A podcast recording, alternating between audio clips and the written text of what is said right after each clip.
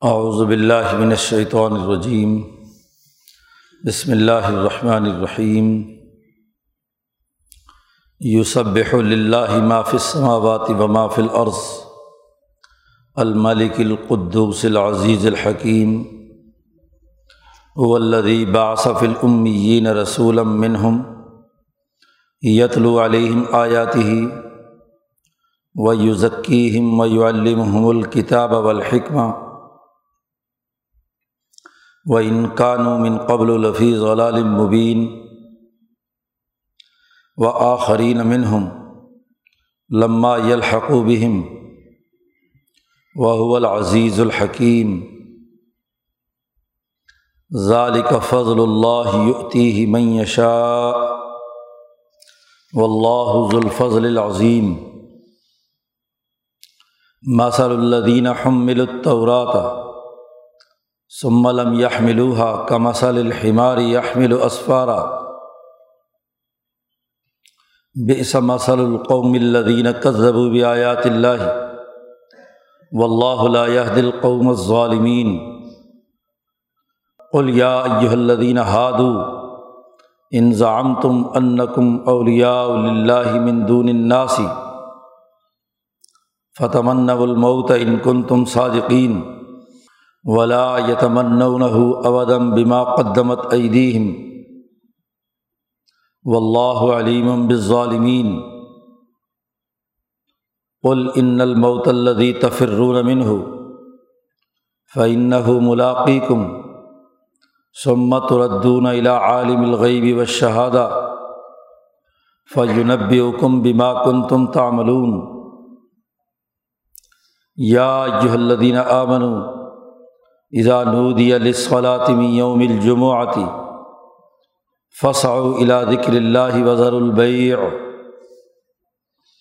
ذالکم خیر الکم ان کنتم تعلمون. فاذا قضیت الصلاۃ فانتشروا في الارض وابتغوا من فضل اللہ واذکروا اللہ کثیرا لعلکم تفلحون.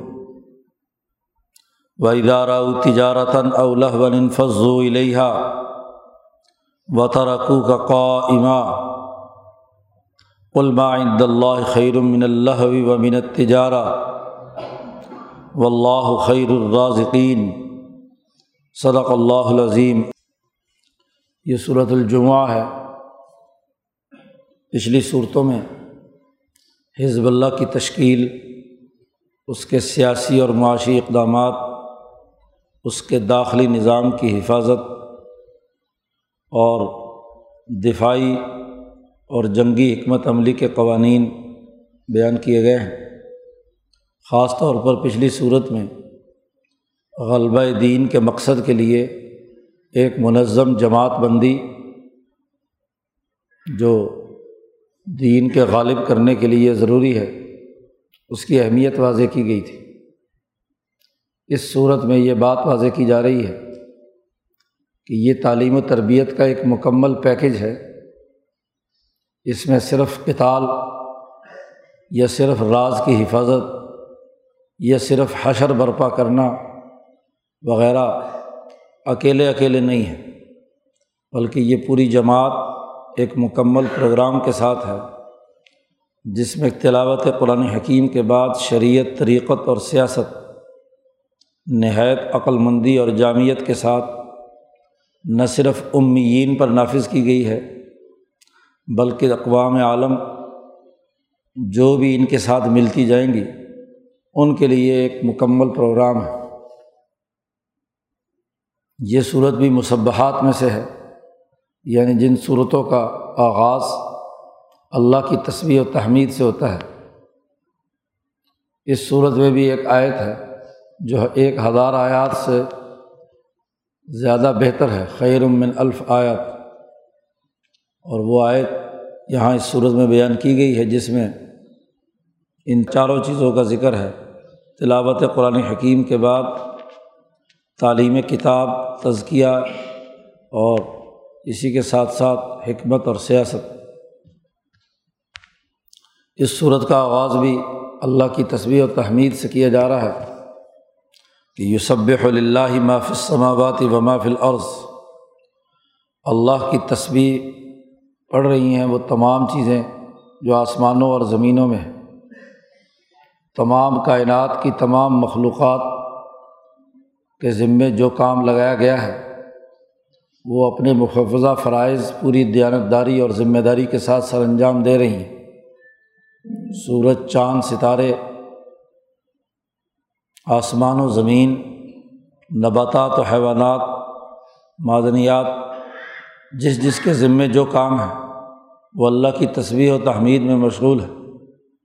وہ من شعین اللہ یوسب و بحمد ہی ولاک اللہ تفقہ تصویر ہوں کوئی چیز ایسی نہیں جو اللہ کی تصویر نہ کر رہی ہو، لیکن تم اس کی تصویر سمجھ نہیں پاتے۔ تو ہر چیز تصویر و تحمید میں ہے۔ اس کا لازمی تقاضا یہ ہے کہ انسان جن مقاصد کے لیے وجود میں آیا ہے اور انسانی اجتماعیت کا جو مقصد ہے، وہ بھی بے آئینی ہی اسی طرح پورا ہونا چاہیے، جیسے ہر چیز اللہ کی طرف سے محفوظہ ذمہ داریوں کو سر انجام دے رہی ہے۔ اب مسلمان جماعت کی تشکیل کے لیے مقصد واضح کر دیا گیا تھا۔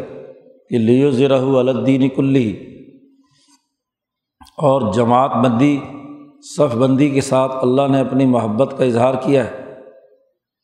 اب یہ تمہارا ہدف ہے۔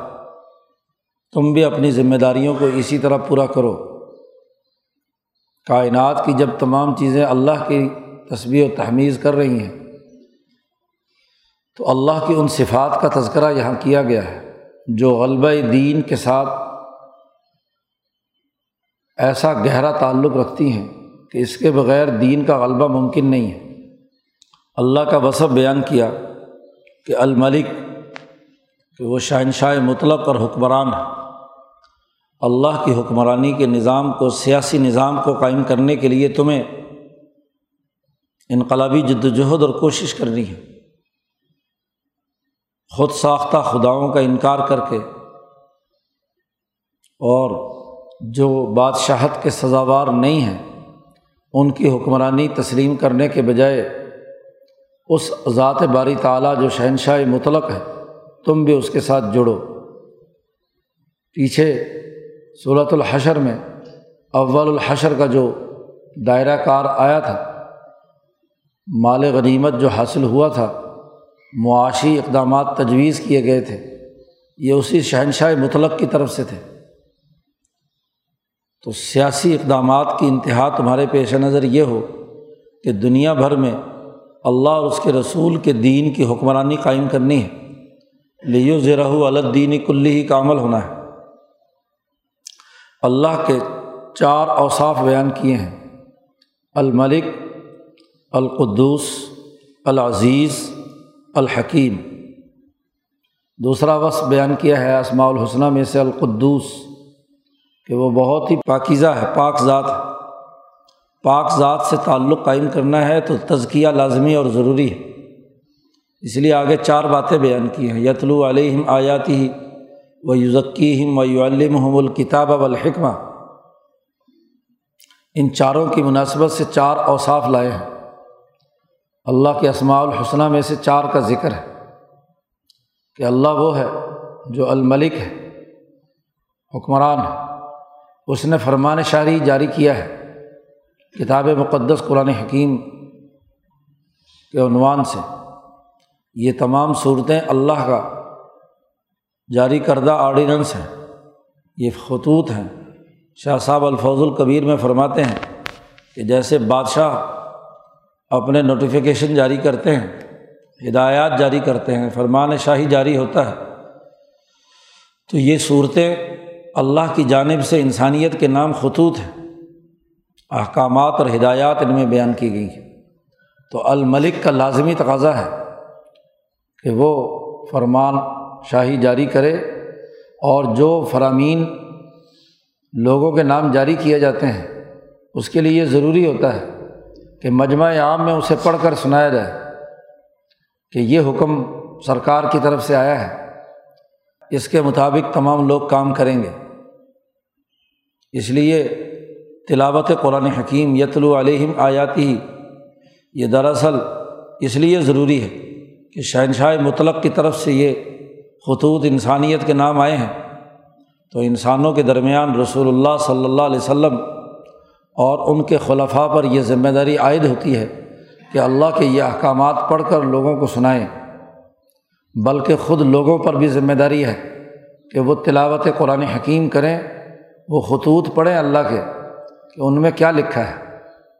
حضرت سندھی نے یہاں بہت وضاحت کے ساتھ یہ بات بیان کی ہے کہ تلاوت سمجھ کر پڑھنے کے علاوہ ممکن نہیں ہے۔ کہ خط میں لکھا کیا ہے۔ آپ کو یہ پتہ تو ہو، آپ فرمان شاہی پڑھ رہے ہیں، تو یہ کوئی اندھی بہری قوم تو ہے نہیں کہ اس کو اول میں تو احکامات بتلائے ہی نہیں جاتے۔ آمریت کے ماحول میں بادشاہ جو فرمان جاری کرتا ہے، عام لوگوں کو اس کی اطلاع اس لیے نہیں دی جاتی کہ ان کو پھنسانا ہے۔ وہ جب قانون کا انہیں پتہ نہیں ہوتا اور قانون شکنی کرتے ہیں، حکمرانوں کے خیال کے مطابق تو وہ ان سے وصولی موقف اختیار کر لیتے ہیں۔ وصولیات میں شروع ہو جاتے ہیں مال و دولت۔ لیکن جو صحیح ریاستیں ہیں، وہ جو قانون بیان کریں اس کا مشتہر ہونا بڑا ضروری ہے۔ لوگوں کو پتہ چلے کہ کیا قانون نیا نافذ ہو چکا ہے۔ اور اس کے لیے ضروری ہے کہ لوگ خود بھی پڑھیں اور انہیں پڑھ کر سرکاری طور پر سنایا بھی جائے۔ تو الملک ہے اور اس کے بعد فرمایا، القدوس، وہ پاک ہے۔ اللہ کی قدوسیت تقاضا کرتی ہے۔ کہ انسان بھی اپنے آپ کو پاکیزہ بنائے۔ وہ یوزکی ہم تزکیہ کیا جائے ان کا۔ رسول اللہ صلی اللہ علیہ وسلم کی ذمہ داری ہے۔ آپ کے خلفاء پر ذمہ داری عائد ہوتی ہے کہ لوگوں کا تزکیہ کریں، ان کو بھی پاک بنائیں، ناپاکی کی حالت سے نکالیں، گناہوں کی دلدل سے انہیں کھینچیں۔ اور لوگوں کی بھی ذمہ داری ہے کہ وہ اپنے تزکیے کی فکر کریں۔ اپنے قلب کی حالت کو بدلیں، اپنے دل و دماغ کو درست راستے پر لگائیں۔ عقل، قلب اور نفس تینوں کو سیکل کریں۔ لوگوں کی ذمہ داری بھی ہے اور رسول اللہ صلی اللہ علیہ وسلم کی ہم نے ذمہ داری عائد کی ہے۔ عوام کی ذمہ داری بعد میں ہوتی ہے۔ پہلے جو سرکاری اہلکار ہے، اس کی ذمہ داری ہے کہ وہ یوزکی ہم کا کام کرے، تزکیہ کا کام کرے۔ تو القدوس کا اللہ کا یہ وصف تقاضا کرتا ہے کہ اللہ کی طرف سے تزکیہ قلوب کا نظم و نقش قائم کیا جائے۔ پھر فرمایا، العزیز بھی ہے اور الحکیم بھی ہے۔ العزیز کی صفت کا لازمی تقاضا یہ ہے کہ یو المحم الکتابہ، طاقتور کا کام زبردست وہی ہوتا ہے جو اپنے لوگوں کو پوری تعلیم و تربیت دے، طاقت محض ڈنڈے کے طور پر نہیں ہوتی، انتقام لینے کے لیے نہیں ہوتی۔ طاقت کا اظہار تو یہ ہوتا ہے کہ آپ بات کو درست طور پر سمجھائیں، اس کے احکامات، اس کے قوانین، اس کے ضابطے، اس کی تعلیم و تربیت۔ تعلیم کا بنیادی مقصد نقص سے نکال کر کمال تک پہنچانا ہے۔ تو طاقتور کی طاقت کا اظہار تو یہ ہوگا کہ وہ کتنے لوگوں کو اس نے تربیت دے کر، تعلیم دے کر، پستی کی حالت سے نکال کر عزت اور طاقت کے مقام تک پہنچایا ہے۔ العزیز کا مطلب ہی انسانوں کو عزت دینا ہے اور عزت طاقت سے آتی ہے۔ جو کمزور لوگ پڑے ہوئے ہیں، انہیں عزت کی طرف لے جانا، پستی سے نکال کر طاقتور بنانا۔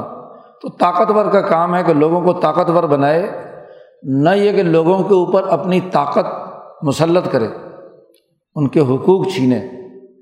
عزیز کا مطلب لوگوں نے یہ سمجھ لیا کہ جس کے پاس طاقت ہے، وہ جو چاہے مرضی کرے، اندھی طاقت استعمال کرے۔ نہیں، طاقتور کا کام ہے کہ وہ لوگوں کو تعلیم دے کر عزت والا بنائے۔ عزت حاصل کرنے کی تعلیم و تربیت دے۔ تو تیسری ذمہ داری تعلیم کتاب کی ہے یو المحم الکتابہ اور جو اللہ کی طرف سے نمائندے رسول صلی اللہ علیہ وسلم آئے ہیں، جنہوں نے اس پیغام کی منادی کی ہے، ان پر ذمہ داری عائد ہوتی ہے کہ وہ لوگوں کو کتاب سمجھائیں اور عزت کا راستہ دکھائیں، پستی سے نکل کر طاقتور ہونے کا راستہ دکھائیں۔ چنانچہ آپ کی تعلیم و تربیت سے وہ لوگ جو کل تک بکریاں چرا رہے تھے، وہ لاکھوں میل رقبے پر حکمرانی کر رہے ہیں، عزیز بنے ہوئے کتاب کی تعلیم سے عزت حاصل کی ہے۔ اور چوتھا وصف بیان کیا، الحکیم، کہ اللہ حکمت والا ہے۔ حکیم۔ اب اس حکمت کا تقاضا یہ ہے کہ یہ تمام کام انسانوں کی تعلیم و تربیت کے حوالے سے حکمت اور عقل مندی کے طور پر سمجھائے جائیں۔ حضرت شیخ الہند نے حکمت کا ترجمہ کیا عقل مندی عقل سکھانا۔ عقل و شعور کی معراج یہ ہے کہ اس کے ذریعے سے ایسا سیاسی نظم و نسق اور نظام قائم کیا جائے جو بلا تفریح رنگ نسل مذہب تمام کی عقلی اور عملی ضروریات پوری کرے۔ عقل مند کا کام ہے کہ وہ عقلی اور عملی ضروریات انسانیت کی ہیں انہیں پورا کرے۔ حکمت کے ساتھ، تدبر کے ساتھ۔ محض العزیز کی طاقت، عزت کی طاقت کے ساتھ ہی نہیں، بلکہ طاقتور اپنی طاقت کا استعمال حکمت سے کرے۔ نظم و ضبط ڈسپلن قائم کر کے، تنظیم پیدا کر کے جمع اجتماعیت قائم کر کے۔ اور ایسے طریقۂ کار کے مطابق کہ کم سے کم جانی نقصان ہو اور زیادہ سے زیادہ فائدہ حاصل ہو۔ یہ عقل مندی اور حکمت کا لازمی تقاضا ہے۔ اس کے لیے یہ ضروری ہے کہ پہلے گرد و پیش کے حقائق درست تناظر میں سمجھے جائیں اور پھر اس کے مطابق درست فیصلے کیے جائیں۔ ادیبیہ کے موقع پر نبی کرم صلی اللہ علیہ وسلم نے تمام حقائق کو ملحوظ خاطر رکھا کہ مقصد کیا ہے۔ عقل مندی سے کام کرنا ہے۔ صرف یہ نہیں کہ موت پر بیت ہو گئی ہے اور یہ ساری جماعت لڑنے مرنے کے لیے تیار ہے۔ تو اب ان کو بھڑا دو اور جانی نقصان ہو اور پھر حرم میں لڑائی ہو۔ نبی کرم صلی اللہ علیہ وسلم نے اسی لیے فتح مکہ کے موقع پر خفیہ تیاری کی کہ مکے والوں کو علم نہ ہو۔ اگر علم ہوا تو وہ بھی فوجی تیاری کریں گے۔ وہ بھی جنگ کی تیاری کریں گے۔ اور اگر انہوں نے ایک دفعہ تیاری کر لی تو ظاہر ہے کہ پھر دونوں طرف قریشی ہیں تو مکہ کے اندر خون بہے گا۔ بہت زیادہ نقصان ہوگا، جانی نقصان۔ اس لیے حضور کی حکمت کا تقاضا یہ تھا کہ مقصد انسانوں کا قتل کرنا نہیں ہے۔ مقصد تو اس مرکز امن کو زیادہ امن والا اور پائیدار اور مضبوط بنانا ہے۔ اور ابراہیمی تحریک کو یہاں پر صاف ستھرے اور صحیح انداز میں غالب کرنا ہے۔ اس میں جو ملاوٹیں اور شرک و کفر داخل کر دیا ہے، اسے دور کرنا ہے۔ کوئی بندے مارنا تو مقصد نہیں ہے کہ ضرور یہ مکے کی سارے طاقتور لوگ قتل کر دیے جائیں۔ اسی لیے حاطب نبی بلتا نے جب راز انہیں بتانے کے لیے خط لکھا تو بڑی سخت وعید کے ساتھ منع کر دیا گیا۔ لات تخذ وادو وی وادو وکم میرے اور اپنے دشمن کے ساتھ دوستی مت لگاؤ۔ جی یہ بات واضح کر دی گئی۔ لیکن ساتھ ہی یہ بھی کہہ دیا کہ گو وہ تمہارے دشمن ہیں بوز و عداوت ہے۔ تو ص اللہ جعلی بین کم تمہارے اور ان کے درمیان ہو سکتا ہے قریبی وقت ہو کہ تمہارے درمیان ایسی گہری محبت ہو جائے کہ پھر تم ایک دوسرے کے ساتھ بہت گہرا تعلق رکھو۔ ابو سفیان مسلمان ہوئے تو عمر فاروق نے کہا کہ یاد رکھ، اس لمحے سے پہلے تو میرے نزدیک سب سے مقبوض ترین آدمی تھا۔ اور اب تو میرے لیے محبوب ترین ہے کہ تو نے اسلام قبول کر لیا، دین قبول کر لیا، تو وہی بغض و دعوت محبت میں بدل گئی۔ تو مقصد مارنا نہیں ہے، مقصد انسانوں کو ساتھ جوڑنا ہے۔ ہدیبیہ کے موقع پر بھی اگر شرائط صلاح نہ مانی جاتی تو حرم کی حرمت پامال ہوتی، لڑائی ہوتی اور لڑائی اور قتل و غارت گری، زد بازی پیدا ہوتی۔ اور مکے والوں کو سوچنے سمجھنے کا موقع نہ ملتا۔ مقصد تو ان کو دعوت دے کر ادھر لانا ہے، محض انتقام لینا تو کوئی مقصد نہیں ہے۔ تو یہ سیاسی حکمت ہے جو نبی اکرم صلی اللہ علیہ وسلم نے سکھائی، بلکہ واپسی میں راستے میں جب اللہ کی آیات نازل ہوئیں، انا فتح نہ فتح مبینہ تو عمر فاروق کو بلایا۔ عمر فاروق کہتے ہیں کہ میں دور چلا گیا تھا۔ مجھے خطرہ تھا کہیں میرے خلاف کوئی آیت نازل نہ ہو جائے۔ تو جب مجھے بلایا تو میں دل میں سوچتا رہا کہ ضرور میرے خلاف کوئی آیت آئی ہوگی۔ میں حضور صلی اللہ علیہ وسلم کے پاس پہنچا تو آپ نے بڑے مسرت انگیز انداز میں فرمایا کہ دو تم کہہ رہے تھے۔ تو یہ دیکھو اللہ نے اس کے فتح مبین قرار دیا ہے۔ نا فتح نہ کا فتح مبینہ اور پھر پھر فرمایا، عمر تمہارے حکمت عملی پر عمل کرتے تو کتنے بندوں کا نقصان ہوتا؟ جی۔ اور ہم نے جو تمہیں بات بتائی، اس کے نتیجے میں اللہ نے فتح مبین کا اعلان کر دیا۔ ایسے ہی عبداللہ بن ابئی نے جب غزوہ بن المستلق سے واپسی پر حضور صلی اللہ علیہ وسلم اور جماعت مسلمانوں کے خلاف زبان درازی کی، جس کا اگلی صورت میں تذکرہ آ رہا ہے، کہ لنخر جن العظمن الازل کہ جو عزت والے ہیں وہ ذلیل لوگوں کو مدینہ سے باہر نکال دیں گے۔ یہ بات ایک صحابی نے آ کر حضور صلی اللہ علیہ وسلم سے بتلا دی کہ عبداللہ بن ابئی نے یہ کہا ہے۔ عمر فاروق نے سنا، عمر فاروق نے کہا، اجازت دیجیے میں اس کی گردن اتار دوں، یہ توہین اور تزلیل کر رہا ہے نبی اکرم صلی اللہ علیہ وسلم کی۔ تو حضور صلی اللہ علیہ وسلم نے فرمایا کہ نہیں، حتیٰ کہ ان کے بیٹے عبداللہ ابن عبداللہ آ گئے۔ انہوں نے کہا، آپ کو گردن چاہیے میرے باپ کی تو میں خود اتار کر دے دیتا ہوں آپ کو۔ کسی دوسرے کے بارے میں میں برداشت نہیں کرتا کہ وہ میرے باپ کو قتل کرے۔ کہیں ایسا نہ ہو کہ میں اپنے باپ کے قاتل کو زمین پہ چلتا ہوا دیکھوں اور میں اسے قتل کر بیٹھوں اور جہنم کا ایندھن بن جاؤں۔ اس لیے میں خود قتل کرتا ہوں۔ نبی اکرم صلی اللہ علیہ وسلم نے فرمایا کہ نہیں، قتل نہیں کرنا۔ قتل کرنے کا ارادہ نہیں ہے ہمارا۔ اب اس کے فوراً بعد عمر فاروق تو پیچ و تاب کھا رہے تھے کہ اس نے اتنی بڑی بات کہی ہے اور اس کو قتل کرنے سے حضور نے روک دیا۔ اس کا نتیجہ یہ ہوا کہ لوگوں نے لان تان، بلکہ اس کے اپنے لوگوں نے لان تان کرنی شروع کی کہ ایک تو حضور کے خلاف بات کی اور پھر کیا ہے؟ اب کہتا ہے کہ جی میں نے نہیں کہی، تو اپنی بات پر جبے کیوں نہیں رہے اس نے صفائی پیش کی، عبداللہ ابن ابئی کہ میں نے نہیں کہی۔ تو وہ کچھ دنوں بعد ایسا بدنام ہوا کہ مدینے میں اس کے اپنے ساتھی اس کو برا بلا کہنے لگے کہ یہ عجیب بات ہے، کہتا کچھ ہے، کرتا کچھ اس کی منافقت اور نفاق کھل کر آ گیا۔ سامنے اور لوگوں میں نفرت پیدا ہوئی عبداللہ بن ابئی کے خلاف۔ تو حضرت عمر فروغ فرماتے ہیں کہ حضور نے مجھے بلا کر کہا کہ عمر، اگر اس کو قتل کر دیتا تو اس دن وہ زیادہ بہتر تھا۔ یا یہ جو ہم نے حکمت عملی سے اس کا سیاسی قتل کر دیا۔ کہ قتل کیا جاتا تو ہیرو بن جاتا۔ جی لوگ کہتے جی کہ دیکھو جی محمد صلی اللہ علیہ وسلم جس سے ناراض ہوتے ہیں تو اس کو قتل کروا دیتے ہیں۔ جی تو اب اس کا سیاح زندہ ہے، لیکن اب یہ اپنے لوگوں کا بھی سامنا نہیں کر سکتا۔ تو کتنا بڑا سیاسی قتل کیا۔ تو حضرت عمر فرماتے ہیں کہ اس طریقے سے رسول اللہ صلی اللہ علیہ وسلم نے مجھے حکمت آمیز باتیں سمجھائیں۔ یہ ہے یو الکتاب الکتاب الحکمہ کہ اللہ کے رسول صلی اللہ علیہ وسلم نے حکمت کی باتیں اس طریقے سے چھوٹی چھوٹی باتیں سکھا کر بتلایا کہ حکمت اور عقلمندی کے ساتھ کام کیا جاتا ہے۔ دشمن کو موقع دے کر ہاں جی خود اپنے اوپر نقصان کر لینا بظاہر تو آپ نے العزیز کی حیثیت سے طاقت کا استعمال کر لیا، لیکن طاقت کے استعمال کے نتائج کیا نکلتے ہیں؟ اس پر غور و فکر کرنے کی ضرورت۔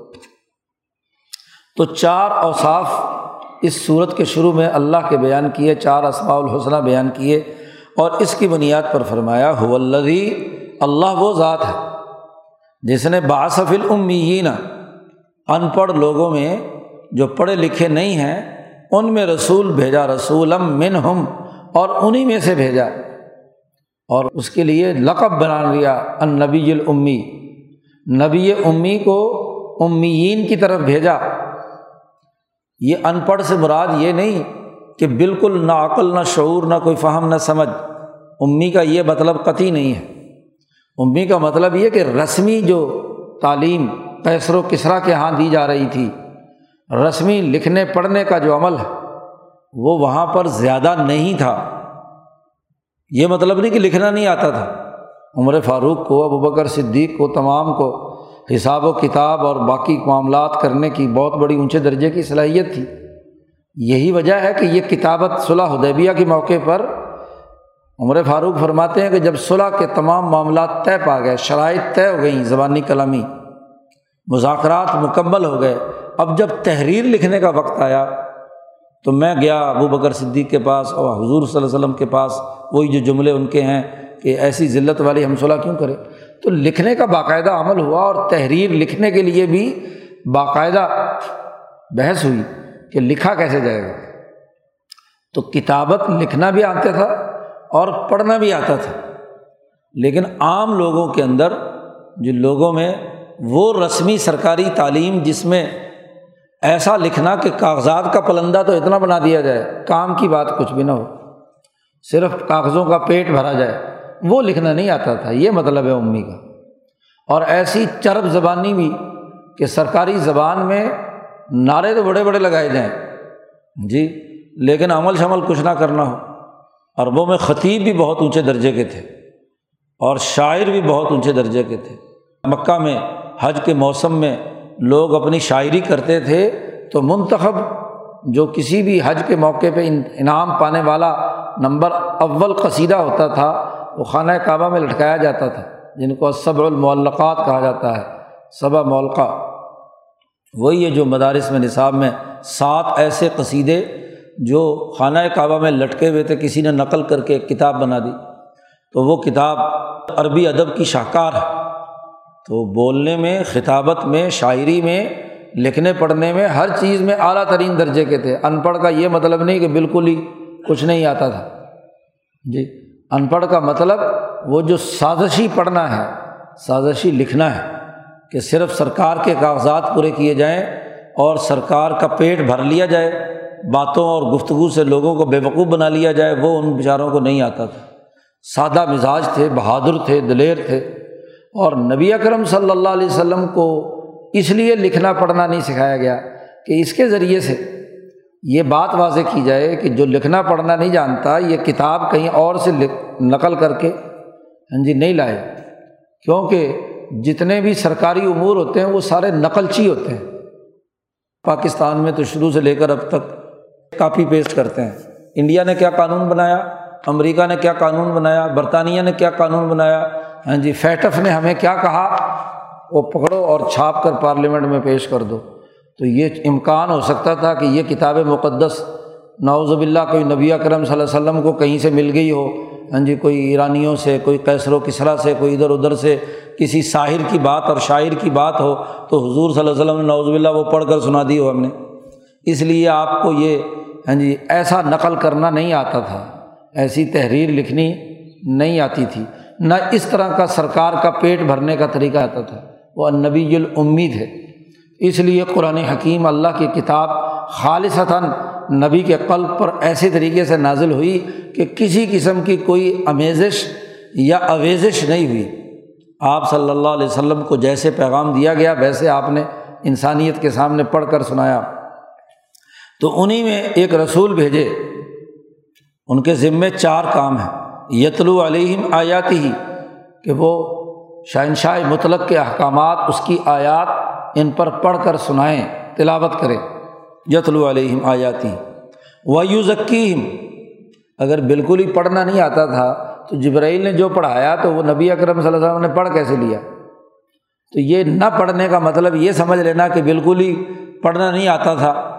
تو بھائی، جبرائیل نے سکھایا، نبی نے پڑھا اور نبی سے کہا گیا، صلی اللہ علیہ وسلم کے لوگوں کو پڑھ کر سناؤ، تلاوت کرو۔ وہ یو اور اللہ کی صفت قدوس کا تقاضا ہے کہ ان کے دلوں کا تزکیہ کرے، ان کی روحوں کو پاکیزہ بنائے، ان کے اوپر جو ظلمت اور نا انصافی کے اثرات موجود ہیں، گناہوں کے اثرات موجود ہیں، انہیں دور کرے۔ وہ یو المحم الکتابہ اور پھر العزیز کا تقاضا یہ ہے کہ انہیں کتاب سمجھائی جائے۔ اس کے قوانین، اس کے ضابطے، اس کی بنیاد پر جو نظم مملکت قائم ہونا ہے اس کے طریقے، تعلیم، ہر چیز ان کو سکھائے، شریعت سکھائے۔ شرع و قانون ہے جو اللہ کی طرف سے نازل ہوا ہے کہ یہ یہ احکامات ہیں ملکی نظم و نسق کے لیے۔ یہ قوانین اور ضابطے ہیں۔ خرید و فروخت ایسے کرنی ہے، نکاح ایسے کرنا ہے ہاں جی لین دین ایسے کرنا ہے، خلافت کا نظام ایسے قائم کرنا ہے، وغیرہ وغیرہ۔ تو یہ ان کی تعلیم و تربیت کا اہتمام کریں اور بالحکمت اور ان کو سیاست سکھائیں۔ عقل مندی اور شعور کے ساتھ نتائج حاصل کرنے کا طریقہ ان کو سمجھائیں، چار کام ان کی ذمہ داری ہے۔ وہ ان کانو من قبل الفیظ مبین، اس سے پہلے یہ لوگ واضح گمراہی میں پڑے ہوئے تھے۔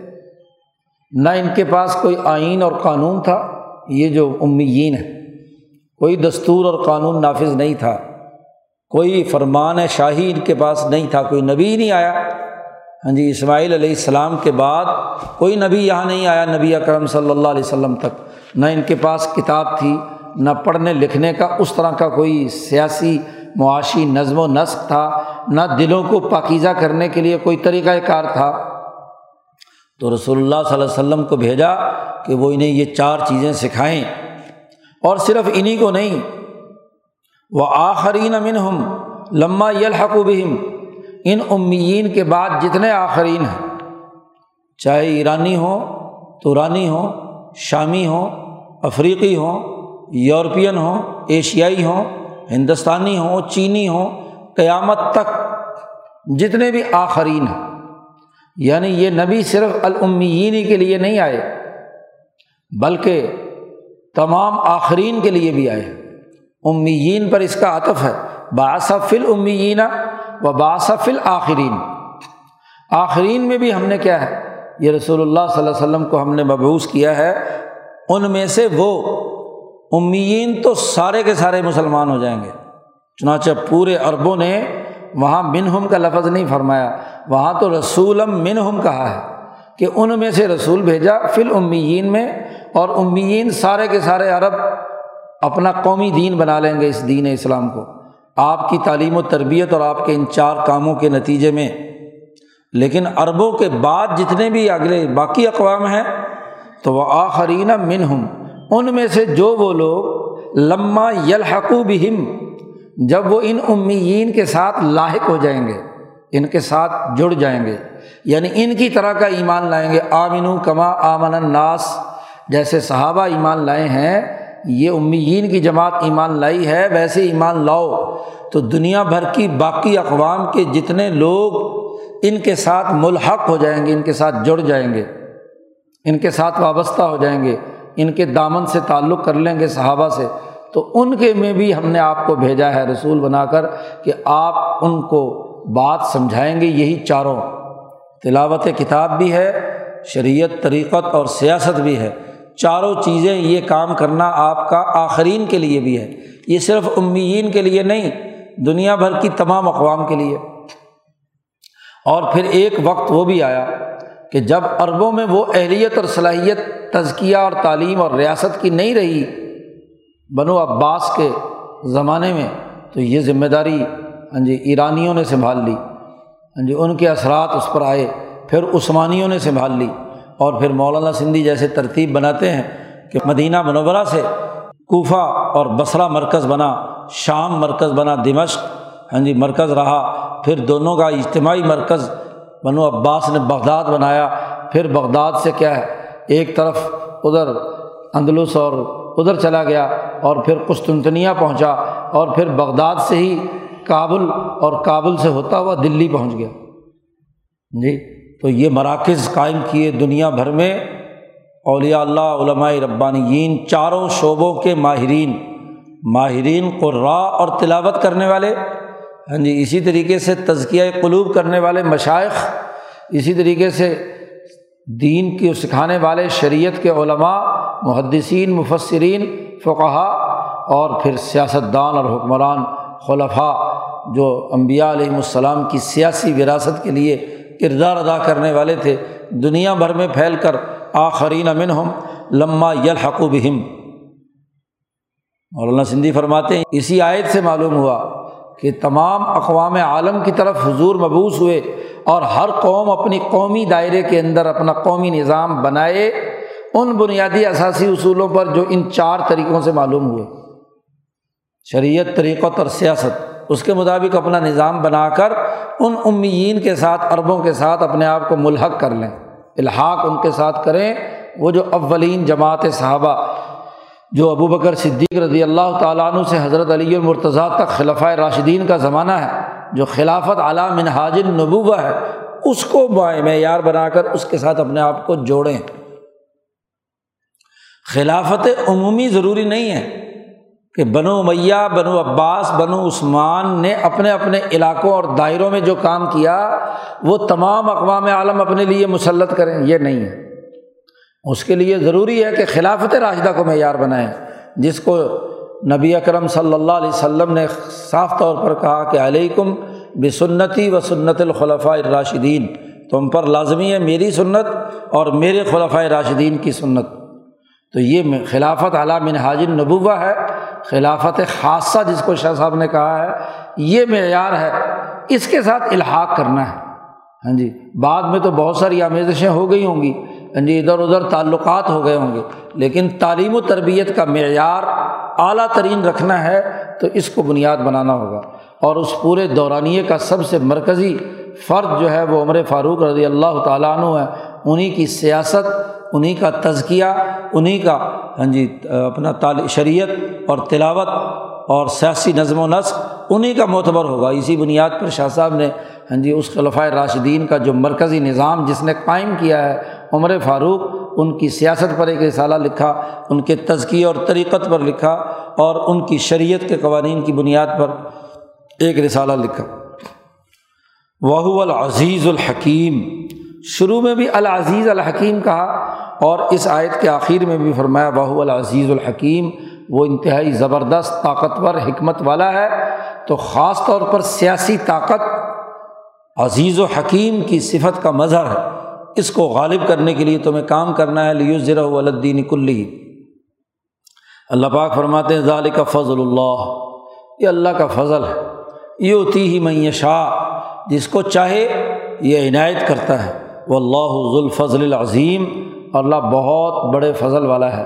مشیت کا مطلب یہ ہے کہ جس میں اہلیت اور صلاحیت ہے، اس پر اللہ یہ فضل کرتا ہے کہ اس کو یہ چاروں چیزیں وہ من و عن سیکھ لے اور اس کو آگے منتقل کرنے کے لیے وہ کردار ادا کرے۔ تلاوت بھی صحیح قرأت کے ساتھ کرے، تعلیم کتاب بھی کرے، تزکیہ بھی کرے اور اسی کے ساتھ ساتھ حکمت اور عقل بندی سے لے کر غلبہ دین کا راستہ بھی ہموار کرے۔ و اللہ ذوالفضل العظیم۔ قرآن حکیم نے یہ بنیادی اصول اور ضابطہ بیان کر دیا کہ یہ چاروں کا ایک مکمل پیکج ہے۔ اس کو پیش نظر رکھ کر غالبہ دین کا کردار ادا کرنا ہے۔ ان میں سے کوئی بھی کم کر دیا یا ان چاروں کو نظر انداز کر دیا تو یہ غلط طریقۂ کار ہے۔ قرآن نے اس حوالے سے دو مثالیں دی ہیں۔ ایک یہودیوں کی اور ایک خود مسلمانوں کی۔ حضور کے زمانے میں جو واقعہ وقوع پذیر ہوا، اس تناظر میں دو مثالیں دی ہیں کہ ان چاروں کے مکمل پیکج میں جس نے بھی کوتاہی کی، وہ نقصان اٹھایا۔ چنانچہ پہلی مثال دی یہودیوں کی کہ مسر اللہ دینہ حمل الطورات ان لوگوں کی مثال جن کو تورات دی گئی تھی۔ اور تورات کے لیے بھی یہی احکامات تھے کہ یتلو علیم آیاتی و یوزکیم و یعلم الکتاب و الحکمہ جی انہیں کاموں کے لیے موسا علیہ السلام آئے تھے۔ یہ وہی پیغام ہے، تجلی طور ہے، جو ابراہیم علیہ السلام سے چلی آ رہی تھی اور اس کا پورا پیکج یہی تھا۔ ان کو تورات ان کے ذمے سونپی گئی۔ سم الم ملوحا انہوں نے اس کو پورے طور پر قبول نہیں کیا۔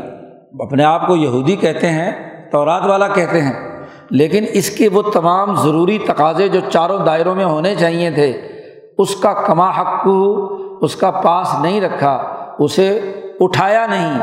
یعنی وہ تمام باتیں خود سیکھ کر اس کے مطابق یہ تربیت یافتہ نہیں بنے۔ ان کی مثال ایسے ہی ہے کمسل الحماری، جیسا کہ گدا ہو۔ گدے کی مثال کہ یہ اسفارا کہ جس نے بڑے بڑی کتابیں گدوں کے اوپر لدی ہوئی ہوں۔ اسفار صفر کی جمع ہے اور صفر تورات کے جو چار حصے ہیں، ان کو کہا جاتا ہے۔ اسفار صفر ویسے کتاب کے معنیٰ میں بھی ہے مطلق، لیکن ان کے یہاں تو باقاعدہ اصطلاح ہے صفر۔ ہاں جی صفر استثنا صفر ہاں جی تخلیق وغیرہ وغیرہ۔ تو یہ اسفار جو ہیں، کتابیں تو ایسے کہ تورات کے اسفار یعنی اس کی کتابیں ان کے اوپر لدی ہوئی ہیں، گدوں کے اوپر۔ گدے کے اوپر چاہے ہیرے جواہرات لاد رکھے ہوں یا گدے کے اوپر مٹی لاد رکھی ہو، اس کو اس سے کیا فرق پڑتا ہے؟ گدے ہیرے جواہرات لے کر جا رہے ہوں تو گدا اس سے کوئی قیمتی تھوڑی ہو جائے گا۔ تو یہ ایسے گدے ہیں یہودی لوگ اور یہودیوں کے علماء اور اخبار کہ ان کے اوپر کتابیں لدی ہوئی ہیں تورات کی، تورات کے حافظ ہیں ہاں جی عالم ہیں، جانتے ہیں کہ لکھا کیا ہے، لیکن عمل نہیں کر رہے تو ان کی مثال ان گدوں کی سی ہے کہ جن کے اوپر کتابوں کا بوجھ لدا ہوا ہے۔ قرآن کہتا ہے بی مسل القوم الدین کذب آیات اللہ بہت بری مثال ہے اس قوم کی جو اللہ کی آیات کا انکار کر رہی ہے۔ خود تورات پر بھی عمل نہیں کر رہی۔ اور پھر آج نبی اکرم صلی اللہ علیہ وسلم کے زمانے میں جو یہودی ہیں، ان کے اوپر تورات تو لدی ہوئی ہے۔ لیکن تورات میں جو آخری نبی کے آنے کی پیشن گوئی ہے، اس کا بھی انکار کرتے ہیں۔ اور پھر اس کے نتیجے میں اس کتاب مقدس جو اسی تورات اور انجیل کا جامع ترین ایڈیشن ہے، اس کا بھی انکار کرتے ہیں۔ اللہ دینہ قدبو بھی آیات اللہ۔ و اللہ اللہ یہ دل قوم ظالمین اور اللہ تعالیٰ ظالم قوم کو ہدایت نہیں دیتا۔ یہ ظلم کی بات ہے کہ آدمی کے پاس علم ہو اور علم کے مطابق عمل نہ کرے۔ اس کا علم تو کہے کہ یہ ناقص بلڈنگ ہے، اس کو پاس نہیں کیا جا سکتا۔ لیکن مفادات اور پیسے کہیں کہ نہیں، ایسی ناقص بلڈنگ کو پاس کیا جا سکتا، اس سے بڑا ظالم کون ہوگا؟ ٹوٹی پھوٹی ناقص میٹیریل والی سڑک پاس کر دی۔ اس سے بڑا خرابی کیا ہوگی؟ ایک ڈاکٹر کو علم ہے کہ یہ مرض ہے اور اس کا یہ علاج ہے، لیکن اس علاج کے بجائے وہ فارماسوٹیکل کمپنیوں کی دوائیاں اس پر تھوپتا ہے۔ تو اس سے بڑا ظلم کیا ہے؟ ایک سیاست دان ہے، جانتا ہے کہ سیاست کے لازمی تقاضے یہ ہیں۔ علم کے باوجود اس پر عمل نہیں کرتا مفاد کے لیے کہ اگر صحیح کام کروں گا تو مجھے فلانا نفع حاصل نہیں ہوگا، فلانا فراڈ میرا نہیں چل سکے گا۔ جی ایک مولوی اور مفتی ہے، عالم ہے، علم جانتا ہے، لیکن اس کے باوجود بھی ان احکامات کی پاسداری نہیں کرتا تو گدا ہے، جس پر کتابیں لدی ہوئی ہیں۔ تو اس طرح کہ علماء مت بنو، اس طرح تمہیں نہیں بننا چاہیے۔ قرآن نے کہا، یا یہ الحزین ہادو، آپ کہہ دیجیے ان یہودیوں کو کہ انضام تو منکم اولیاء اللہ ان لوگوں کا گمان تھا، یہودیوں کا۔ کہ ہم تو پہلے اللہ کے اولیاء ہیں۔ ہم تو رات پر عمل کرتے ہیں۔ تو ہمیں کیا ضرورت ہے قرآن پاک پر عمل کرنے کی؟ اللہ کے ولی ہیں۔ تو ہم باقی انسانیت کو چھوڑو، آپ دعوت دو باقی لوگوں کو، عربوں کو دعوت دو، امیین کو دعوت دو۔ ہم تو پہلے سے پڑھے لکھے ہیں۔ جی جیسے متکبر علماء سو کہتے ہیں کہ ہمیں انقلاب کی دعوت کیوں دیتے ہو؟ لوگوں کو دعوت دو۔ ہم تو پڑھے لکھے، ہم نے تو آٹھ آٹھ، دس دس، بیس بیس سال اتنی اتنی کتابیں فتوے کی اور فلاں فلاں ہم نے یاد کی ہوئی ہیں۔ ہم تو علامت الدار ہے خود۔ جی ہم تو اولیاء اللہ ہے اللہ نے کہا اچھا اگر تم اولیاء اللہ ہو من دون الناس، تو فتح منب المعتا ان کن تم صادقین۔ اگر تم سچے ہو تو ذرا موت کی تمنا کرو۔ اللہ کے ولی کو تو مر کر سیدھا جلدی جلدی شوق ہوتا ہے۔ کہ اللہ کے پاس پہنچے، جنت میں پہنچے، تو ذرا موت تو اختیار کرو تم۔ تو ان کو دیکھو کیسی مردنی چھائے گی۔ ان کی ولایت، شلایت سب بھول جائیں گے۔ فتمن المعتا ان کن تم صادقین اگر تم سچے ہو کہ تم نے بڑے علم حاصل کیا ہوا ہے، بڑی تورات پڑھی ہوئی ہے، بڑی یہودیوں کا علم حاصل کیا ہوا ہے، تم نے بہت علامت الدار ہو، تو ذرا سوچو۔ موت قبول کرنے کے لیے ذرا تمنا تو کرو، خواہش تو کرو۔ فتمنا المعتا مولانا سندھی رحمۃ اللہ علیہ نے اس کی وضاحت کی ہے کہ موت کی تمنا سے مراد کیا ہے؟ عام طور پر مفسرین تو کہہ دیتے ہیں کہ جی موت کی تمنا کرو، اللہ میں مجھے موت دے دے۔ یہاں اس کی بات نہیں ہو رہی بات جہاد و کتال کی ہو رہی ہے کہ موت قبول کر کے ان لوگوں کے خلاف جو دنیا میں ظلم برپا کیے ہوئے ہیں، ان کے خلاف اقدامات کے لیے جان ہتھیلی پر رکھ کر میدان میں نکلو۔ کیوں اپنے کونوں کھدروں میں اور اپنے مذہبی عبادت گاہوں کے اندر چھپے بیٹھے ہو؟ ظلم پھیل رہا ہے، سامراجیت غالب ہے، پوری دنیا میں انسانیت مصیبت میں ہے، تو ذرا تم اولیاء اللہ ہو، تو تمہیں تو اب کیا فکر ہے؟ اس لیے انقلاب کے لیے میدان میں نکلو، اپنی جان ہتھیلی پر رکھ کر، کیا ہوا سامراج کے مارنے سے تم مر جاؤ گے؟ ظالم تمہیں جیل میں ڈالے گا تمہیں اذیتیں دے گا، تکلیفیں دے گا، قتل کر دے گا۔ تو ٹھیک ہے نا؟ اللہ کے دین کے غلبے کے لیے تم اگر یہ موت قبول کر لو تو کیا حرج کی بات ہے؟ فتمن الموت، جہاد کرو۔ غلبہ دین کے لیے کام کرو۔ کیوں مغلوبیت اختیار کر کے اپنے کونوں کھدروں میں اور بلوں میں گھسے ہوئے ہو؟ کیوں اپنے ہاں جی عبادت گاہوں اور درس گاہوں کا حصہ بنے ہوئے ہو؟ باہر نکلو میدان میں۔ حکمت اور عقل و شعور کے ساتھ دشمن کا مقابلہ کرو تو تمنا الموت انکن تم صادقین قرآن کہتا ہے، بات یہ ہے کہ ولا یہ تمنا نہ ابدن یہ کبھی بھی جہاد اور کتال کے لیے موت کی تمنا نہیں کریں گے۔ کیوں؟ بما قدمت ایدیم ان نے جو اس سے پہلے کرتوت کیے ہوئے ہیں، جو ظلم کیا ہوا ہے، جو خود یہ مفادات اٹھاتے رہے ہیں یہ جو پہلے سامراج کے ایجنٹ رہے ہیں، اس کے ٹکڑوں پر پلٹتے رہے ہیں، ان کے ڈالر اور ریال کھاتے رہے ہیں، تو یہ کیسے موت کی تمنا کریں گے؟ یہ کیسے مقابلے اور میدان میں آئیں گے؟ جی ایک آدمی جو موت کی تمنا کرنے کا مطلب یہ ہو کہ وہ موت مانگے کہ مجھے یہیں پر موت آ جائے، تو یہ تو کوئی عقلی بات نہیں ہے۔ اور بیما قدمت عیدیم کا کیا اسے احساس؟ بات یہاں موت کی یہی ہے کہ جن سے مفادات اٹھائے ہوئے ہیں، جن کے لیے تم کام کرتے رہے ہو، جو کرتوت تم نے پہلے سے کیے ہوئے ہیں، ظلم اور زیادتی کے، تم بھی تو انسانوں پر وہی ظلم کرتے رہے ہو۔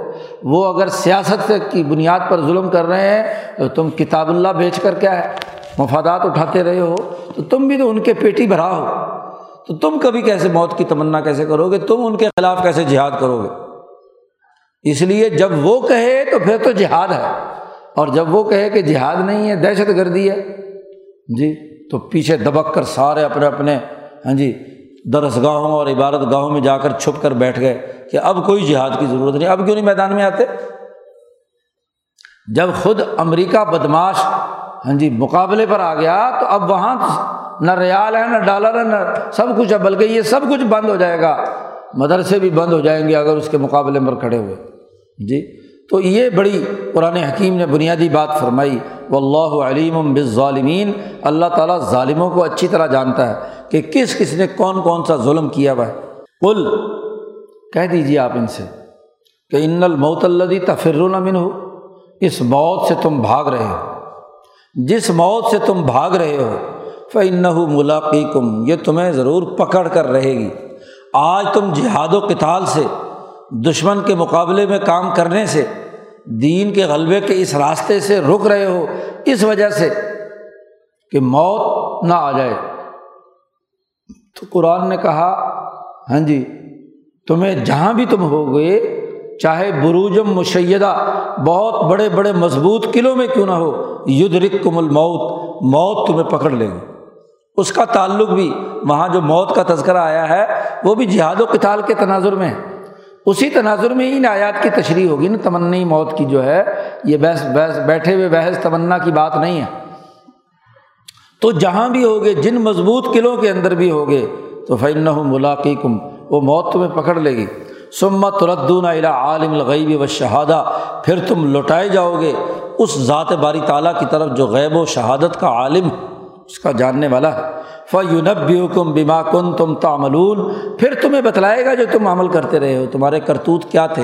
وہ سب تمہیں علم نشرہ کر دے گا، بالکل واضح طور پر بیان کر دے گا۔ یہ تو یہودیوں کی مثال دی۔ اور ایک واقعہ منافقین کا اور کمزور مسلمانوں کا نبی اکرم صلی اللہ علیہ وسلم کی زندگی میں پیش آیا۔ قرآن حکیم نے اس کی بھی نشاندہی کر دی کہ آئندہ ایسی حرکت مت کرنا۔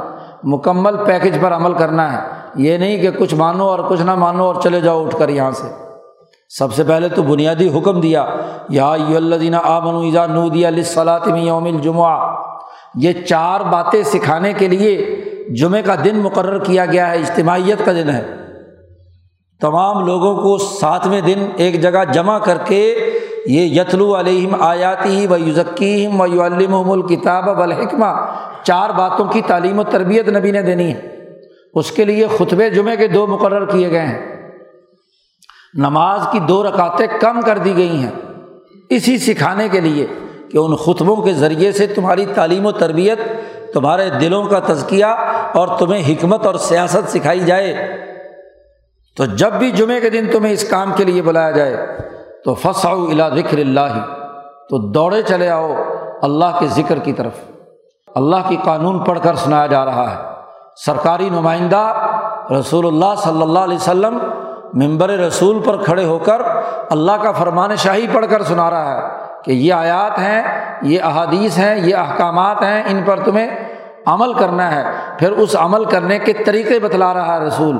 حکمت، تزکیہ۔ خطبے کا مقصد یہ ہے کہ جو جمع ہونے والے ہیں، ان کے دلوں کو کھینچ کر ان کے دلوں میں پاکیزگی پیدا کرے۔ ان کے عقل، قلب اور ان کی جو نفس ہے، اس کو اصلاح یافتہ بنائے، ان کا زنگ اور ان کی چیزیں دور کرے، یہ خطبے کا مقصد ہے۔ یہ جمعہ اس لیے قائم کیا گیا ہے۔ تو تعلیم و تزکیے کی تربیت کا جب عمل آئے تو دوڑتے ہوئے آؤ فس آؤ ہاں جی دوڑنے کا مطلب یہ نہیں کہ بس دوڑ لگا کر آئے۔ مطلب تیاری کرو، اس سے پہلے جیسے ہی آسان ہو جائے تو تم وہاں فوری طور پر تیار ہو کر مسجد میں جمع ہو جاؤ۔ وزار البیع بازار کھلے ہوئے ہیں تو بے خرید و فروخت بند کر دو۔ پابندی ہے۔ اس وقت تمہیں اس اجتماع گاہ میں آنا ہے۔ اجتماعی تعلیم و تربیت سیکھنی ہے۔ یہ پوری باتیں سیکھنی ہے شریعت، طریقت اور سیاست کی۔ اس لیے جمعے کا ایک وقت مقرر کر دیا۔ جمعے کا دن۔ کہ جس میں اجتماع ہوگا اور اس اجتماع میں یہ ساری باتیں سیکھی سکھائی جائیں گی۔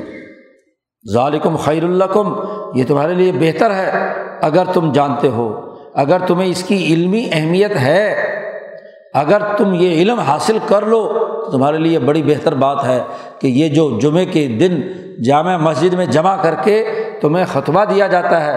اس خطبے کے بنیادی امور یہ چار ہوں گے۔ کہ یتلو علیہم آیاتی ہی و یوزکیم و یو الم الکتاب بالحکمہ یہ نہیں کہ مسجدوں کے جمعے آگ لگانے کے لیے ہوں، فرقہ واریت بھڑکانے کے لیے ہوں، ادھر ادھر کی لایانی تقریروں کے لیے ہوں، عقل سکھانے، حکمت سکھانے، شریعت بتلانے، تزکیہ کرنے اور قرآن حکیم کی آیات کی تلاوت کے لیے ہیں کہ تاکہ دلوں پر اس کا اثر ہو۔ خیر الکم ان کن تم تالمون اگر تم علمی طور پر ان چاروں باتوں کو سیکھ سمجھ جاؤ، تو تمہارے لیے بہت بہتر ہے۔ اس لیے ممبر رسول پر نبی کرم صلی اللہ علیہ وسلم کی بتلائی ہوئی باتیں جو مجمع عام میں کی گئیں، تو تمام صحابہ کے قلوب پر اس کا ایک خاص اثر ہوتا تھا۔ جمعے کی ہر جمعہ تعلیم و تزکیہ اور تربیت کے اگلے پہلوؤں کو واضح کرتا تھا۔ نبی اکرم صلی اللہ علیہ وسلم کے خطبات پڑھیے خلفۂ راشدین کے خطبات پڑھیے۔ ہاں جی تو وہ خطبات شاہکار ہیں تعلیم و تربیت کے ان چاروں امور کے۔ سیاست بھی سکھائی جا رہی ہے، شریعت بھی سکھائی جا رہی ہے، طریقت بھی سکھائی جا رہی ہے۔ تلاوت قرآن حکیم کا طریقہ بھی سکھلایا جا رہا ہے۔ فیضا قزیت سلاد جب نماز مکمل ہو جائے، تو فن تشروف العرض اب تم نے سیکھ لیا، اب مسجد میں ہی بیٹھے مت رہو۔ فن تشروف العرض زمین میں پھیل جاؤ اور اللہ کا فضل تلاش کرو، رزق تلاش کرو، جو تو وقت مقرر تھا، اس میں بیچ چھوڑ دو۔ ڈسپلن اور تنظیم کا تقاضا یہ ہے کہ جس وقت جو تنظیمی پروگرام ہوگا، اس میں بر وقت پہنچنا ہے۔ اور جب وہ مکمل کرو، تو فن تشروف اور زمین میں پھیل جاؤ۔ ہاں جی وہاں اپنا رزق تلاش کرو، اپنا کاروبار کرو، دھندا کرو، خرید و فروخت کرو، جو جس جو کام کر رہے ہو تو کرو۔ ایسی تعلیم کہ جس میں صرف اور صرف ایک ہی جگہ پر بند ہو جائے، یہ طریقۂ کار تو نبی اکرم صلی اللہ علیہ وسلم کا نہیں ہے۔ لوگ اصحاب صفحہ کی بنیاد پر مدارس اور تعلیم گاہوں کی بڑی فضیلت بتلاتے ہیں۔ پہلی بات تو یہ کہ اصحاب صفحہ تھے ہی کتنے؟ جی ستر صحابہ تھے اصحاب صفحہ کے، یا چند اور ملا کر کوئی سو، ڈیڑھ سو، دو سو تھے۔ ایک لاکھ چوبیس ہزار میں سے سو، ڈیڑھ سو، دو سو، تین سو صحابہ۔ وہ تو نمونہ اور معیار بنائے جائیں۔ اور وہ جو ایک لاکھ کی تعلیم و تربیت کیسے ہوئی؟ اس کا انداز تو یہی تھا کہ ہفتے میں ایک دن، ہفتے میں ایک دن، جمعے کے دن خطبہ۔ اور درمیان میں اگر موجود ہوں تو ٹھیک ہے، تعلیم و تربیت جس کے پاس وقت ہو تو وہ آئے اور تعلیم و تربیت حاصل کرے۔ حضرت عبداللہ ابن مسعود رضی اللہ تعالیٰ عنہ سے ان کے شاگردوں نے کہا، وہ جمعرات کے دن واز کہتے تھے، تقریر کرتے تھے، کیونکہ حکمران نہیں تھے۔ حضرت عمر نے کہا تھا کہ ولی قارہ من طول ہا رہا جو اس کی جی اس کی گرمی ہے، حکمرانی کی ایک گرمی ہوتی ہے، جس کے سپرد ہے، اسی کے سپرد کرتے رہنا۔ تو فیصلے مت کرنا۔ تو تو معلم ہے، تعلیم و تربیت ہے، تیرا کرنا تیرا کام ہے۔ تو حکمران بنا کر، گورنر کوفے کا بنا کر بھیجا تھا، عمار ابن یاسر کو۔ اور ان کے ساتھ وزیر اور معلم بنا کر بھیجا تھا، عبداللہ ابن مسعود کو۔ عمار بن یاسر سے کہا کہ سیکھنا ان سے ان سے سیکھنا علم، اور اس علم کو آگے یہ تمہارے وزیر ہیں۔ ہاں جی ان کی بات نظر انداز نہ کرنا۔ اور عبداللہ ابن مسعود سے کہا کہ تمہارے اندر انتظامی بات نہیں ہے، تم تعلیم دینا۔ جی علم اور فقاہت تمہارا کام ہے۔ تو عبداللہ ابن مسعود نے اپنے لیے جمعرات کا دن مقرر کیا تھا کہ وہ لوگوں میں خطاب فرماتے تھے بعض کہتے تھے۔ تو بخاری میں روایت ہے کہ لوگوں نے شوق ہوتا ہے، انہوں نے حضرت عبداللہ ابن مسعود سے کہا کہ ہماری خواہش تو یہ ہے کہ آپ روزانہ درس دیا کریں۔ تو عبداللہ ابن مسعود رضی اللہ تعالیٰ عنہ نے فرمایا کہ نہیں۔ جی رسول اللہ صلی اللہ علیہ وسلم ہفتے میں ایک دن دیتے تھے۔ کیوں؟ اس سے زیادہ ہو تو لوگ اکتا جائیں گے۔ کام کاج چھوڑنا پڑے گا۔ ہاں جی اپنے دھندے کو چھوڑ کر آئیں گے۔ اور اگر روزانہ ہی واز ہو تو اس کی تعلیم و تربیت کا اتنا اثر نہیں ہوتا، وقفے کے ساتھ ہو تو حضور ہاں جی وقفہ قائم کرتے تھے، اس کے بعد اپنی بات بیان کرتے تھے۔ یا تو خب الحم تھی بعض و نصیحت کے اندر وقفہ دے کر نصیحت کرتے تھے۔ امام بخاری نے مستقل باپ باپ قائم کیا، کیونکہ روز ہی اگر بات کہی جائے تو پھر تو کیا اس کا اثر اور تعلیم و تربیت پوری نہیں ہوتی۔ تو یہ جو جمعے کا دن ہے، یہ اگر نماز مکمل ہو جائے، تو اب یہ نہیں کہ گھروں میں جا کر باہر بیٹھو اور ادھر ادھر کی کام کرو۔ فن تشر فی العرض دکانیں کھولو، بازار کھولو، اپنا اللہ کا فضل تلاش کرو۔ اور اس کے اندر رہتے بھی وز کرو اللہ کثیرن اللہ کا ذکر کرو۔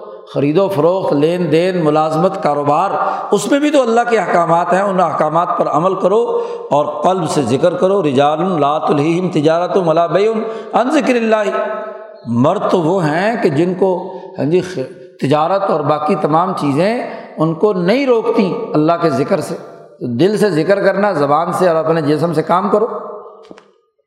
لال لقم تفلحون، تاکہ تم کامیاب ہو جاؤ۔ تو اس تعلیم و تربیت کے لیے باقاعدہ ایک نظام قائم کیا، نظم نظم و نسق قائم کیا کہ جمعہ کا دن ہے جس میں آپ نے تعلیم و تربیت حاصل کرنی ان چاروں باتوں کو۔ قرآن حکیم نے اس کے بعد وہ واقعہ ذکر کر دیا کہ ایک دفعہ نبی اکرم صلی اللہ علیہ وسلم جی جمعہ کا خطبہ ارشاد فرما رہے ہیں۔ کہت پڑا ہوا تھا۔ لوگوں کے پاس کھانے پینے کی غذا کی قلت تھی۔ باہر جو ہے ہاں جی تاجروں کے جب قافلے آتے تھے تو اس کا اعلان کیا جاتا تھا۔ کوئی ڈھول پیٹ کر، کوئی کسی طریقے سے اعلان ہوتا تھا کہ جی فلاں منڈی میں فلانا مال آ گیا۔ ہے تو لوگ جو ہے خریدنا نہیں کر جائے تو عین اسی وقت پہ جب خطبہ دے رہے ہیں، تو وہ ڈھول کی بج گئی کہ جی فلانا قافلہ غلہ لے کر آ گیا۔ تو سبھی بھاگ گئے۔ حضور خطبہ دے رہے ہیں۔ ہاں جی۔ اور سب کے سب لوگ چلے گئے، صرف بارہ آدمی بچے، جن میں چار خلفۂ راشدین ہاں جی ابو بکر، عمر، عثمان، علی اور باقی ان کے ساتھ آٹھ آدمی۔ باقی سب نکل کر اپنے تجارت اور خرید و فروخت کے لیے کہیں مال شاٹ نہ ہو جائے۔ ہاں جی ہمیں ملے نا تو سب گندم خریدنے کے لیے، مال خریدنے کے لیے چلے گئے۔ قرآن کہتا ہے ویدا اور او تجارتاً جب یہ دیکھتے ہیں کوئی تجارت خرید و فروخت کا معاملہ، او لہون یا کوئی کھیل تماشا، کیونکہ یہ جو ڈھولکی بجنا یہ لہو ہے۔ لہو ہر ایسے کام کو کہتے ہیں جو فضول اور لغو ہو۔ تو لہو کا عمل منافقین سے ہے۔ اور جو سچے مسلمان بھی تھے، انہوں نے تجارت کی نیت سے کہ خرید و فروخت اور لین دین کرنا کون سا برا ہے؟ ہاں جی اپنے گھر کی روٹی روزی کے لیے گندم خریدنے جانا ہے، تو تجارتاً او لہون اس کے لیے جب بھی وہ دیکھتے ہیں، تو ان فضو الحا تجھے چھوڑ کر ترکو کا بتا رقو کا قا اما تجھے کھڑا چھوڑ کر اے محمد صلی اللہ علیہ وسلم، خود بھاگ جاتے ہیں۔ اس تجارت کی طرف اس کھیل تماشے کی طرف۔ جی بتا رقو کا قا اور آپ کھڑے ہیں اکیلے۔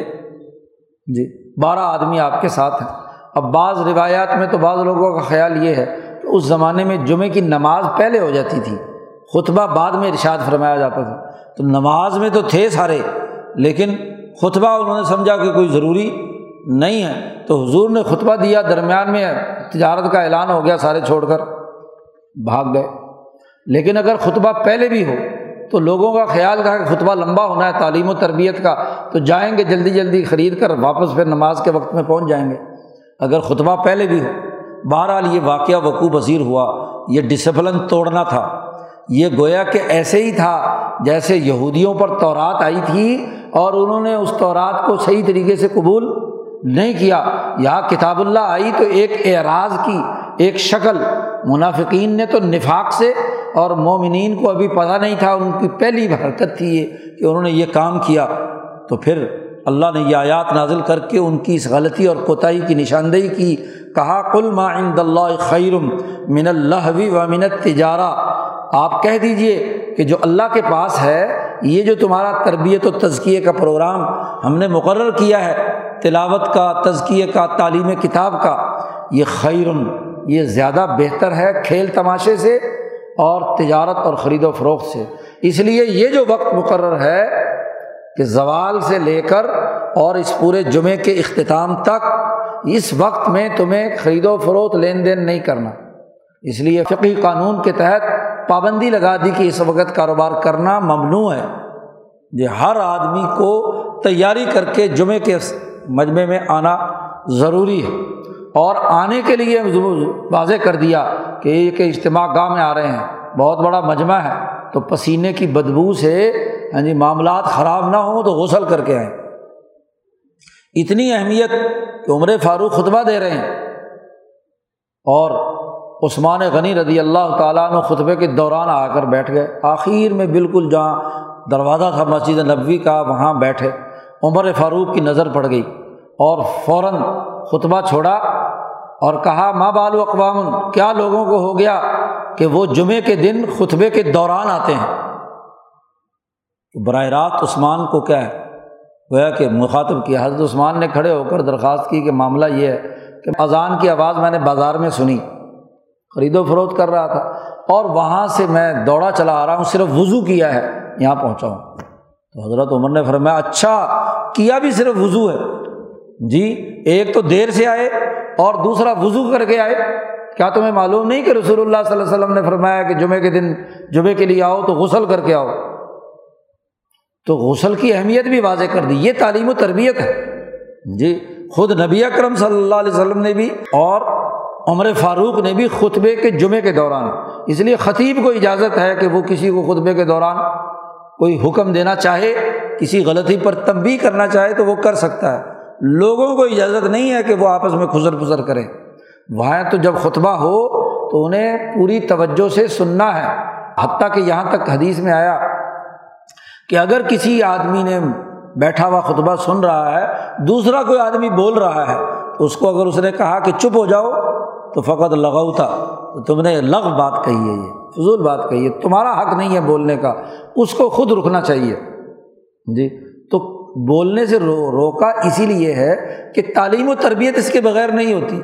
کلاس روم میں سارے طالب علم بولتے رہیں باتیں گپے کر رہے ہوں تو ان کو کیا سمجھ میں آئے گا؟ تو سننا تو فسط میو لہو انسدو اور خاموش ہو جائیں اور پھر توجہ سے سنیں گے تو یہ تعلیم و تربیت حاصل ہوگی۔ تو کہا، جو معند اللہ خیر من اللہ من تجارہ جو اللہ کے پاس ہے، وہ بہتر ہے کھیل تماشے اور تجارت سے۔ وہ اللہ خیر الرازقین اور اللہ تعالیٰ بہت اچھا رزق دینے والا ہے۔ خیر الرازقین کی آیت کا تعلق اسی سے ہے کہ پہلے وہ جو اللہ کی طرف سے خیر ہے اسے قبول کرو گے ماشاء اللہ اللہ کا حکم توڑ کر مکان کے اوپر لکھوائیں گے، واللہ خیر الرازقین۔ دکان کے اوپر لکھوائیں گے، واللہ خیر الرازقین۔ اس سے پہلے والی آیت بھی تو پڑھ لیا کریں کہ اللہ کے پاس جو کچھ ہے یعنی یہ جو تزکیہ قلوب ہے، یہ جو صحیح طریقے سے کیا ہے تعلیم کتاب ہے، یہ جو اس کا نظام قائم کرنے کی جد وجہد ہے، وہ تمام اور اس کے بعد پھر واللہ خیر الرازقین ہے، اللہ تعالیٰ رزق دینے والا ہے۔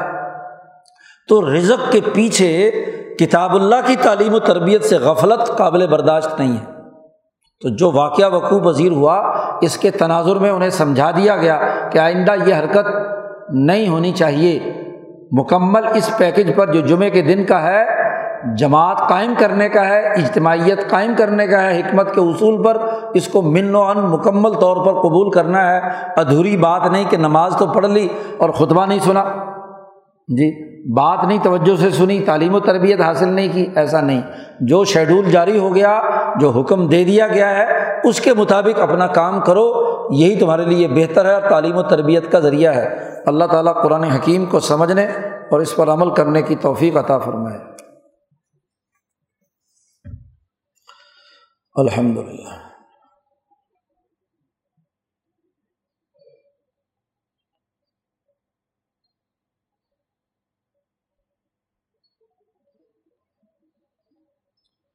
اجمعین۔